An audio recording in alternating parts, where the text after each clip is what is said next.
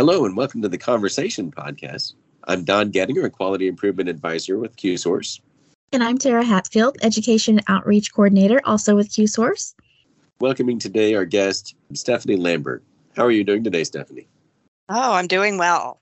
Happy to be with you. Tell us a little bit about your background. For most of my career, I've been working in government healthcare programs. I'm located in Kansas and worked for several years on Medicare and Medicaid quality improvement at the statewide level. Currently, I'm working with a company called X4 Health, and I provide subject matter expertise on health equity and other topics. A lot of the projects I've worked on in both the Medicare and Medicaid have had components that are really trying to address inequity in healthcare for children, for adults. Unfortunately, it's pervasive in the system. It's a really hopeful time to be working in this area, though, because there's just a lot of focus by all of the institutions in healthcare, from professional societies to government agencies to hospitals and physicians. Everybody is more aware disparities and trying to make changes. So, we're talking today about culturally and linguistically appropriate services or CLAS. Let's just do a little bit of definition. What do we mean by CLAS and why is it important? CLAS, as you said, is an acronym and it stands for culturally and linguistically appropriate care. What it is intending to do is to consider patients' cultural health beliefs, preferred language, health literacy, and communication needs to improve our communication as healthcare professionals to improve patients' health outcomes. Access to information by itself is not enough. People need information that they can understand and use to take charge of their health care and improve their health. Stephanie, do you mind to expand a little bit on what you mean by culturally competent care and maybe an example? When we talk about CLAS, a lot of times we're talking about race and preferred language. And there's really more to it than that. Each patient has a specific cultural context and lived experience. And how culture plays into their outcomes is really important. For providers, it is important to understand that there are a lot of culturally specific things that can be different for people from different cultures. You know, things from nonverbal communication and how somebody uses eye contact to gender and family roles to pain tolerance and how people report their pain, their processes for decision making, how they might involve family members in their healthcare decisions. And it's really important when you're working with people to really pay attention and take the time to get to know them and to understand where they're coming from so that you can respect how their background plays into how they're interacting with you and how you can best interact with them.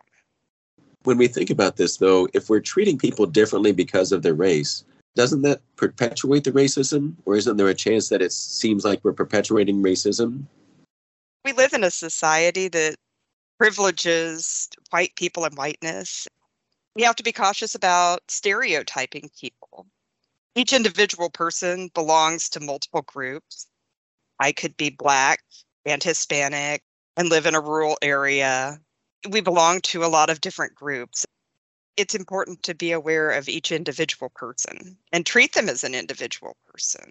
We don't want to treat everyone a certain way because they're Black or because they're Hispanic. We don't want to assume that that's the only thing that shapes their identity. We know that Black and Hispanic patients with congestive heart failure or AMI have higher readmission rates. Certain types of services are less likely to be offered to patients. For example, patients with osteoarthritis that might need a knee or hip replacement are less likely to be offered those services. I think not looking at race is what perpetuates those continued patterns. That's that's great. I think your point about it being treating the individual patient is really the, the differentiator with this type of service. Stephanie, kind of shifting to a rural focus, how can providers serving those small communities with little racial or, or ethnic diversity use their limited resources to implement the CLAS standards? it's important to have a plan handling a patient who might show up and is needing language assistance. There are ways to do that by using services that are not particularly expensive, but it is important for organizational leadership to take into account these potential needs and to have a plan for that. The thing with rural communities is there are also really distinct cultural differences between how a person who lives in a rural area engages with healthcare compared to somebody who lives in an urban area. And I can speak to this because I live in a rural area and I have lived in an urban area. And it is a much bigger lift to go to the doctor's office to go to an urgent care. It's a lot more miles to go to an emergency room. So you just you don't go unless you really have to. So access is different. There are also different cultural aspects. And there are serious disparities that we see with people who reside in rural areas too. White women who live in rural areas are more likely to have uncontrolled blood pressure than people in urban areas. Adults, regardless of gender, who are in rural areas have a higher risk of developing heart failure. February is American Heart Month. So I've been looking at a lot of the statistics around that over the last couple of weeks in preparation maternal mortality for women in rural areas the outcomes are just worse. They're twice as likely to have maternal mortality if you live in a rural area. I think, especially for providers that serve small rural communities, it's really important to take the time to really know the community, both its strengths and the challenges that patients experience adhering to treatment recommendations. It's a really different environment. Each community is different too. I mean, there's no one size fits all for a rural community to another rural community. It's important to emphasize the strengths of the community and to include the community in shaping healthcare systems that work well, where people have access to what they need to be healthy. Health and Human Services has placed a lot more emphasis on issues of equity.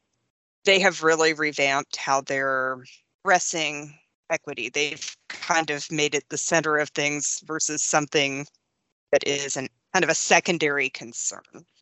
That matters in terms of providers know that public reporting is there and if they're going to be held accountable for inequity and if it's going to be built into measurement a different way it helps to bring this emphasis i also think it's the accreditation is critical as well and that comes from outside of government like joint commission is also placing huge emphasis on this i take part in a lot of conversations about accreditation of new measures. And it's always a question that is addressed to measure developers how they're accounting for equity in the statistical modeling.